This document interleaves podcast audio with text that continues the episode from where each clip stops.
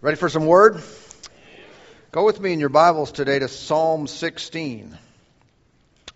Psalm 16. Father, we're so thankful for your very presence, thankful for your life in us, for what you're doing here in this place. I thank you, Lord, that there's not an individual who has escaped your thoughts here today. And Lord, I thank you for this Holy Spirit of God who fills us, surrounds us, comes upon us even today. We are the life giving church filled with the Spirit of God. And thank you, Lord, for all the things that correspond to that atmosphere. Thank you for all that you want to do, you can do. In Jesus' name, be it so. Be it unto us according to your word, according to your great plan, according to what you have made available. We receive it, we walk in it, and we enjoy it today. In Jesus' name, amen.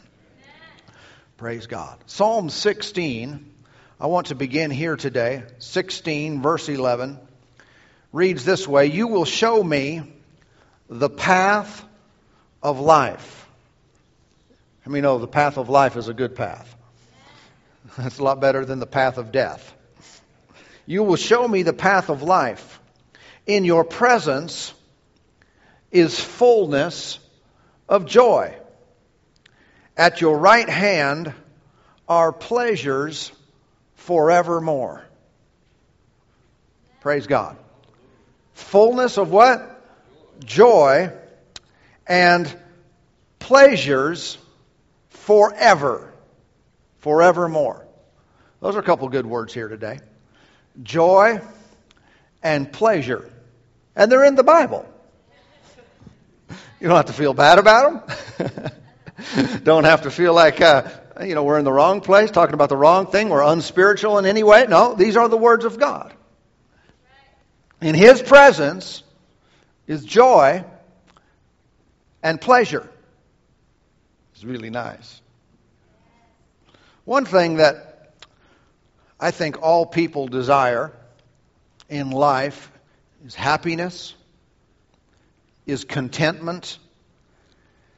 Uh, no matter where you go, what part of the world. Ultimately, it's what people are looking for. They want to be fulfilled, they want to have a good life. And that can be defined in different ways by different people. Not all, uh, not all are accurate. However, people want to be, they want to be happy. Now, sometimes we think that that happiness, that fulfillment, is directly tied to where we live, uh, what we're wearing, what we're driving, uh, the temperature of the water just past the sand. You know what I'm talking about? uh, those type of things, or being around certain people. That if we only had certain individuals in our life, uh, if we had a certain, if we had the right job, and we think that our, our happiness or our fulfillment is directly connected to all those things. But really, ultimately, I think what we're looking for, what people are looking for, is not those things, but the way that those things make them feel. Or at least what they hoped those things w- would do inside of them. If you could take away uh, any exterior, but a person could live in a you know, a two by two square, but be completely fulfilled and, and full of joy and happiness, they wouldn't need anything else outside of that little square, right? Ultimately, though, we're looking for that experience, but often we think it is found in some of these externals. But now look at the, the scripture here. We, we need to see the character of God. We need to recognize the way that He is. And apparently, He wants us to experience full joy and pleasure forever. That's His nature. If you had God's perfect will in your life today, you would be so happy you could hardly contain it. you would experience intense pleasure continually. This is the kind of God we serve. Anybody going to stay with him? You can see that the atmosphere that the Lord prefers, because it's talking about in his presence, the atmosphere that he prefers, that he desires, that he designed, is one of joy and pleasure. So, if that is the condition of what surrounds him, his presence, then that would tell me the closer I get to him, the more I am going to be full of joy and pleasure. This also reveals to me that if I'm not extremely happy, abundantly joyful, and living life with pleasure continually, that I must not be what? In His presence. Because that's what's in His presence. Someone said, Oh, I've just been with the Lord all day. Lord who? not the Lord, because that's not what happens when a person is with Him. You might have been with yourself, huh? Thinking you were with the Lord, like the like Jesus said of the uh, the Scripture said of the Pharisee that prayed thus with himself. You know, he stood on the corner and prayed with himself. That's not a good prayer life. but oftentimes, people say, I've been with the Lord, I've been walking with the Lord, and yet their demeanor, yet their countenance, yet what's happening in and through their life does not match the revealed will of God that shows us what His presence is like. So again, the closer I get to Him, the more pleasure I'll know, the more joy I'll know, the more distant I am from Him, the more sadness and dissatisfaction I will know. And also, by the way, the more then I am likely to look to the world for a substitution. The more likely I am going to look for the things in this life, the things of this world and of the flesh to fulfill me and to bring me the happiness that I so crave. Because no one wants to be sad. No one wants to be down. No one wants to be uh, discontent. And so we're, uh, we are all going to do something to find it. We're going to look somewhere. We're going to try to engage in certain activities, certain uh, go certain places, be with certain people. Ultimately, because we're trying to get that feel good. We're trying to get that. Yes, now I'm happy. Now, now my life is good. Now I'm going to, going to, going to enjoy. Now, side note from a theological perspective, uh, in case you're battling with this at all, the scripture does say the Lord will never leave us or forsake us, and so it's a, it is a spiritual um, reality, reality that the Lord is already here. And even if a person is down and feeling, feeling blue and and all this stuff, that really doesn't mean the Lord has left you, but it does indicate a level of consciousness and awareness of His presence. Okay? The revelation of God is, needs to be there. It's like the, uh, in the, in the Old Testament, uh, Elisha said, uh, to the Lord regarding Gehazi, his servant, he said, open his eyes so he can see. Because it looked like they were in big, big trouble with the, the Syrian army around them. He said, open his eyes. And, and when he did, he saw, Gehazi saw what was happening in the spirit. And that there were, there were, there were uh, many angels and the mighty host of heaven and chariots of fire and all they were surrounding them and they were there the whole time he just didn't see it but when he became aware of it it changed his demeanor it changed his confidence level and how many know when we are, are aware of the very presence of the lord uh, it'll change the way we view life change the way we conduct ourselves but i want to start with this very important concept this is the way that the Lord is.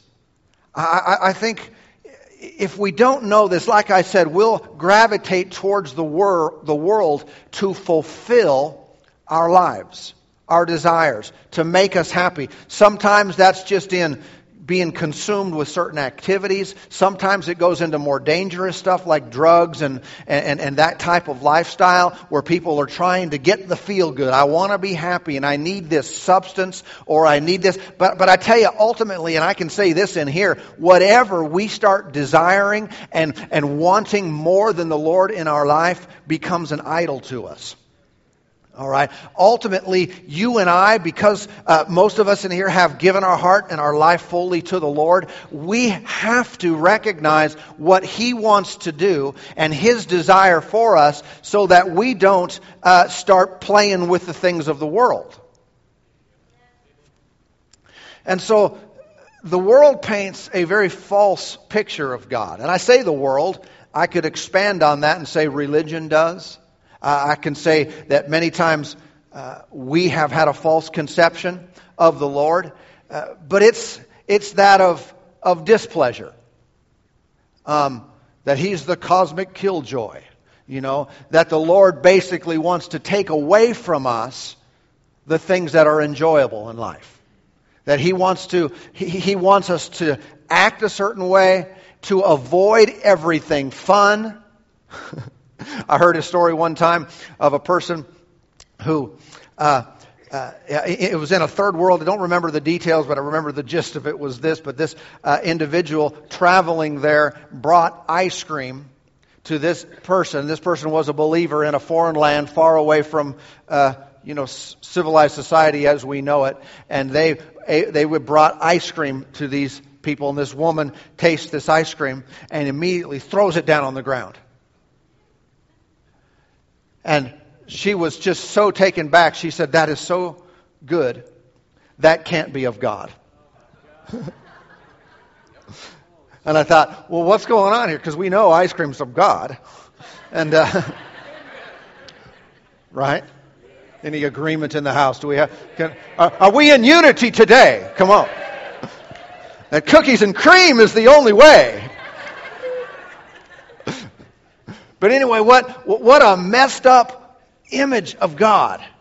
That if something is really good, if it tastes that good, it can't be of Him. Because if you're really close to God, you probably are more serious. Hmm. If you're really close to the Lord, you're very somber and, uh, uh, you know, just I don't know, boring? because you know that's the way God is, right? Never a, never a laugh, never a smile, just stoic. God. And if we're serious about Him, we should be that way. Because that's the definition of holy, right? Holy means dead. You look at the condition of so much religion in the world, people are not happy. People are not excited. People are not overflowing with laughter and celebration. I mean, it's a very, it's a, it's a very difficult thing, even in our circles, in our world, in, in our country, to find songs, to find worship music that is celebratory. Everything is whiny. And even the stuff that's good, that's scriptural, it's all the contemplative, it's all the I'm dedicating my life to you type of stuff. And that's not bad, but there's just a great absence of revelation in the body of Christ that the Lord is happy, that we won, that we have victory. And the, and the vast majority of our time ought to be in celebration. It ought to be in joy. It ought to be just flowing out of us. Man, where'd you come from? What's going on all over you? Just came out of church. No. See, what's the mindset? Church um, is, is boring. That's what most people think. And it's, and it's, to some, I think, there's an expectation like it's supposed to be there. This is my duty. This is my, this is my, my drudgery. I go because I'm a Christian, or I'm, I have to, or I'm committed, or someone expects it of me, and I hate it. I mean, I'd rather bleed, but I'm going to go. Huh? And don't get me wrong, I've been to some of those services. I've been to stuff where I thought, please let me out of here. I'm going to go. I'm going to out of here and bleed, and and, and be happier. Maybe have a gaping wound. but the lie is, you sell out your life to God, and what happens? Your life will be dull. You will stop doing the things that everyone enjoys so much. This is such a lie and such a misrepresentation of God and who He is. I tell you, there is nothing on this planet, there is no experience, there is no roller coaster, no drug, no intimate act, no, no anything in this life that can measure up to or compare to the very essence of who God is. And His will and desire is not just a little little smile, not just a little happiness now and then. It is called fullness of joy and pleasure. That's my preacher voice.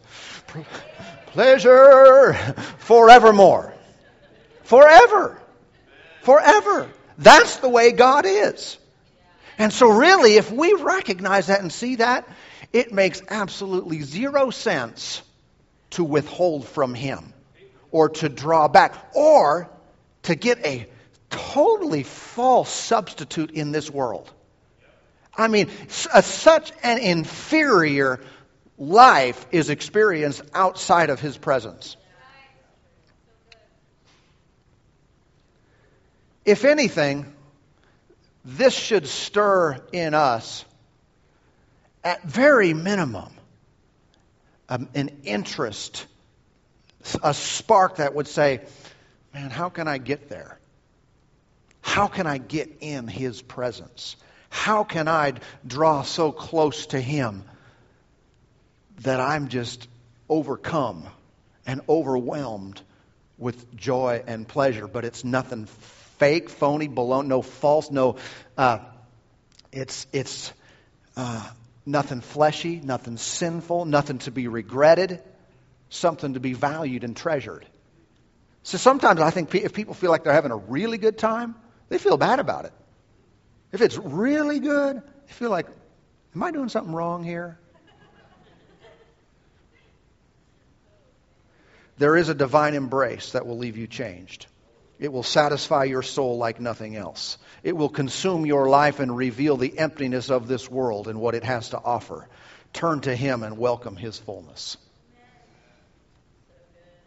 That's the word the Lord gave me as I was studying yesterday. Psalm 6, Psalm chapter 36. Let's go over there.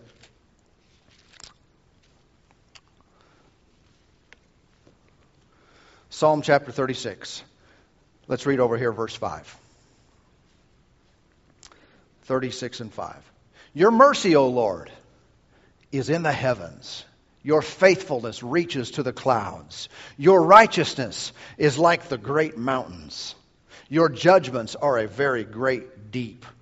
O Lord, your, you preserve man and beasts. How precious is your loving kindness, O God.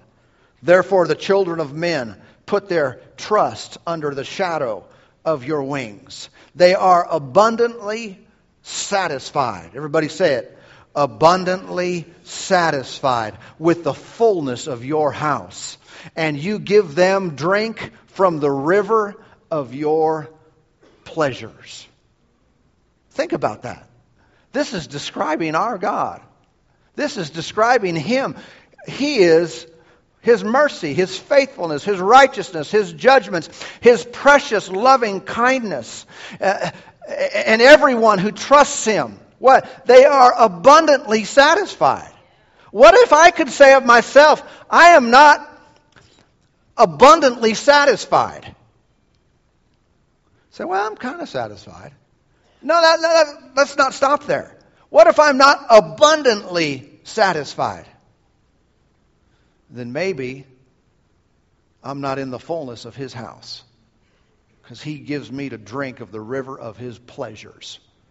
You know heaven, what heaven will be like? Pleasurable. Pleasurable. Pleasurable. Do you know what earth is supposed to be like for everyone who is in Christ? Pleasurable. Pleasurable. Say, but that just sounds like too good to be true. I mean, that just doesn't sound like real life because we have issues, we have problems there. We live in a fallen world. That's the, that's some of the key that I want to get into. And I want to show you some of this later. But these things are independent of circumstances around. The person who relies upon everything falling into place in every area of the world is going to be disappointed.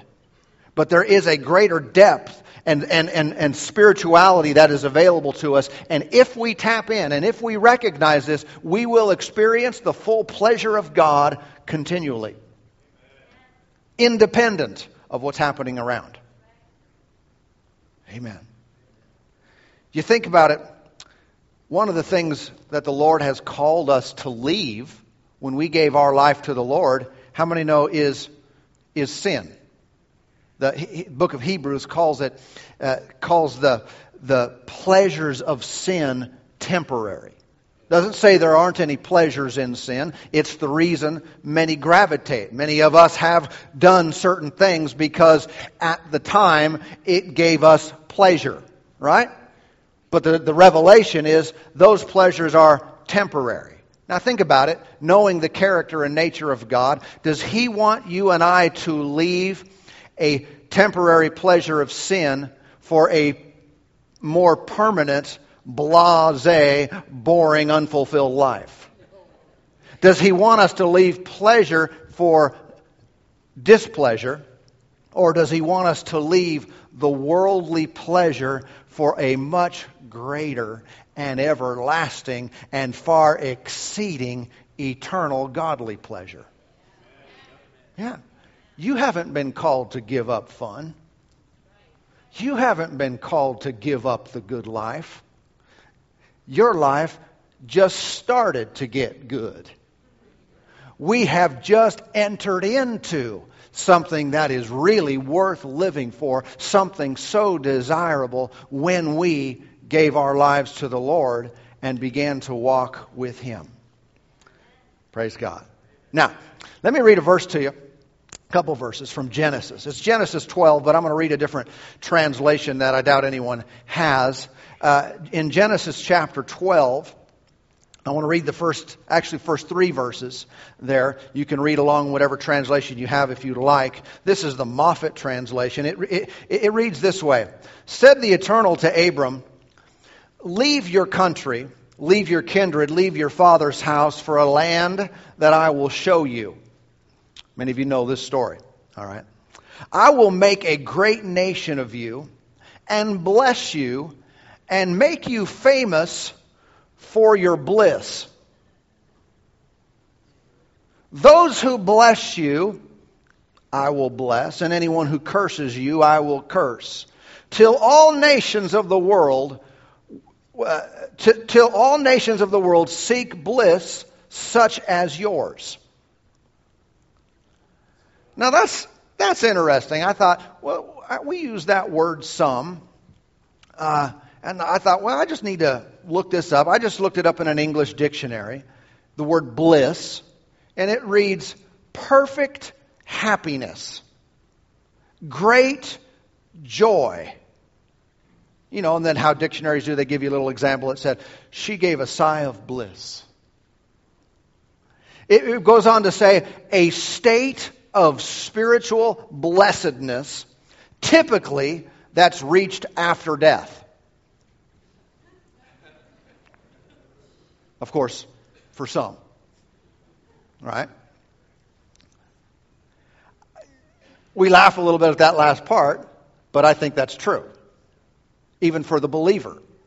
Typically, most commonly, believers enter into this perfect happiness and great joy when they die. But there has been there have been no promises or no uh, restrictions placed on the believer that said that we have to wait until we till we die before we can have this type of bliss. In fact, he told Abram, this is pre Jesus, pre new birth, pre baptism in the Holy Spirit, pre this glory that we live in and have available to us now. He said, I'm going to bless you, and I'm going to not only do that, I'm going to make you famous for how stinking happy you are. It is going to be known all around the land that you are so happy and you have such great joy that you live in this thing called bliss. Where's Abram? He's over there in bliss. we don't know why that's there's a town in Idaho called that, but not certain what's going on there. but what I don't want to have, have, have happen, because I'm getting this in eternity, you're getting this in eternity. What I don't want to have happen is, is I miss out on it prior to that point. If he gave it to Abraham, he said, All the nations of the world are going to seek bliss such as yours. You're the standard. You're going to be the guy that says, I want to be happy like Abraham. I want to, ha- I want to have fulfillment and joy and satisfaction like he does. This is what people want. You want it as a, as a saved person. The, your, your, your neighbor wants it as a lost person. People in different religions around the world, they want it and they're seeking different ways to get it you and I have it living inside of us. The author of bliss. The author of this great joy and satisfaction. And in his presence, that's what exists continually. God is not trying to ruin your life. He is not trying to make you unhappy in any way. He is never asking you to give up something to the end result. You are kind of sad and displeased. You, you, know, the Lord, when He talked to that, that, that rich young ruler in Mark 10, and, and he said, I've kept all the commandments, and what do I need to have, do to have eternal life? And of course, he hadn't kept all the commandments. No one had. And, uh, uh, and one of his problems was he, he, was an idol worshiper, didn't realize it. Um, but the Lord said, Give everything you have, give it away, give it to the poor, come follow me. You know, you know the Lord wasn't trying to ruin his life. You know the Lord wasn't, wasn't trying to subject that guy to live in poverty. The Lord was pointing out an issue that he didn't recognize that he had, that he was a sinner, he needed a Savior. And if he would have gave, given that up, he would have followed the Lord. How many know his life would have been so good he could hardly stand it? Look with me at John chapter 10. The world will leave you empty. The things that the pleasures of this world will be temporary. They might give you a, a, a short burst of feel good, a short burst of, of high. Like, you know, like I've said before about, about Disneyland. They used to, maybe they still do. They, they, their motto was, it's the happiest place on earth. Right? But how many know you can't live there? They make you go home after you le- you've left your life savings in their hands. There's things in this world that are fine and that we you know people can enjoy. There is something far greater. There is something. There is the presence of God that will make Space Mountain much more enjoyable. There is something in God that will make the intimacies of your marriage much more enjoyable. There is something in God that'll make cookies and cream taste better. There is something in God that, even in the absence of all those things, you will be so fulfilled and so satisfied with that you really c- could care less if you had anything of this world. Do you know in, in heaven, not for a moment are you going to miss your car? That brand new one. Or not for a moment in heaven are you going to miss some tang- some physical thing, some possession that you had on earth, or some experience. You're not going to miss it. Because it will pale in comparison. Pale in comparison to His presence and His glory. And I tell you again, we're called to experience it now. John chapter 10, this is one of our best verses. Verse 10. 10 10. Jesus said, The thief does not come except to steal and to kill and to destroy. I have come that they may have life and that they may have it more abundantly. I like this from the Amplified. It said, The thief comes only in order to steal and kill and destroy. I came that they may have and enjoy life and have it in abundance to the full till it overflows. This is, this is what Jesus said. This is what I came to give. I came to give life on this level. I came to give life at this, at this quality, life in this abundant measure. And it is life that will cause you to enjoy your life. It is life that will overflow from you. It is an abundant life. So, why did Jesus come?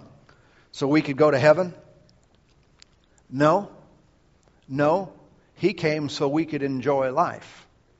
And we know that that life is only truly enjoyable in union with Him. And in connection with the Father, there is such an, an overwhelming joy and satisfaction and pleasure available to us that this life then becomes enjoyable. Someone said, well, I, uh, I think my life's pretty, pretty good already. You know, that's what keeps a lot of people away from God. They think, I'm fine. I don't need that. I don't need anything. I'm, I'm good. Good by what standard? And see, we have nothing often to compare it to. And we need, now, now let's go into evangelistic mode here for the believer. If you're, a, if you're a believer, your desire is for the world to be saved your family, your friends, but people you don't know. You want them to be saved. You know what they need to see? How happy you are. And not just, okay, uh, I'll smile from now on. I mean, praise God, you can put the smile on instead of a frown. We can make that choice. But literally, there is a relationship available where we are so close to, to joy Himself to pleasure himself that it's not a challenge for us. It's not like, ah, oh, I got to remind myself, be happy today. I'm just enjoying God. And when a person exudes that level of satisfaction and joy, it becomes very attractive, even for the person who thinks life is all together working out just fine. So why did Jesus come? So we could go to heaven? No, no, so we could have joy and enjoy life now. This, this begins now and continues in heaven. God could have made life miserable. He could have put us on a concrete planet, gave us each a fluorescent light bulb. no sun, no moon, no blue sky, no mountains and seas, no animals, no color, no sex. Just live or exist.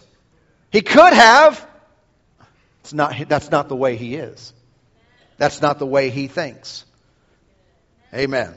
Do you want your children to be happy and enjoy their lives? How much more your Father in heaven? God even told Adam, one of the first things he told him was where the gold was. Yeah. You know, God doesn't like gold, right? Jewelry. Of course he does. He told Adam where to get it. He said, The gold's over there. He set a value on it. So that shiny gold colored stuff, that's the good stuff. Go get some. Well, he even told him that before Eve showed up. That makes sense. Right? I mean, want, want to get in good with your new wife? Give her some gold. And so we must avoid the lie that says if you're serious about God and very spiritual, then you're going to carry around a burden. According to the Word, joy is strength, depression is weakness. Laughter is very a very healthy thing to have in your life. If you're involved in a religion where vast percentages of people are on uh, antidepressants and on drugs because they're so sad. Any one of those around here where, where most of the women are depressed and on drugs for shouldn't that be a direct sign? Shouldn't that be a direct indicator that God is not in what you're doing? I mean, you get closer to Him and you follow all the rules and do all the stuff and you're depressed. See, that, that just, those things just don't go together. And I'm telling you, for those who know this in a measure, those of us who know His pleasure, His joy, His presence in a measure, I tell you, it can be so overwhelming that you can hardly stand it.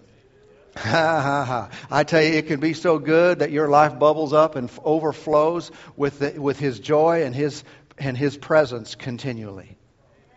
What if the good life were so much more than enjoying good health and prosperity and family?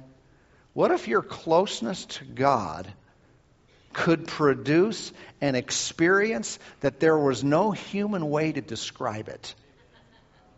Paul had an experience and he said, I don't know how to say it. I can't put words to it. We're thankful for health and and prosperity and family and happiness. But I'm telling you, all those things even compare to what is really Him. Amen. I'm trying to stop, but, and I will. We got another service going on. Paul told us when you're absent of the body, you're present with the Lord. And when we see this, we see this potential of our existence here, we're, not, we're going to stop running to the world to, for fulfillment. Because, it, like I said, it pales in comparison. Amen. Father, thank you for what you're doing in our lives today. Thank you for, for your very presence. Hallelujah. Your very presence that fills and surrounds us. Lord, show yourself strong and mighty in every individual's life now. Show yourself in a way that doesn't make sense, in a way that doesn't compute with this our natural worldly thinking. The very essence of who you are is all by itself great joy, great fulfillment. Hallelujah. Thank you for what you're doing in every heart and every life and every mind today we invite and we welcome the fullness of you. Open your hands up to the Lord for a moment. It's kind of like we did last week, just palms up, receptive position. Say it with me. Say, Father God, I receive you in your fullness, in truth. Show me who you are, the way that you are. Fill me once again with your presence, with your spirit, and I will be full, and I will know great joy and pleasure now and forever. Thank you, Lord. Oh, praise God. Thank you, Lord, for your fullness. Thank you, Lord, for the fullness of who you are. You fill us once again. You fill us once again. We give you glory and honor and praise today. Thank you, Lord. Praise God.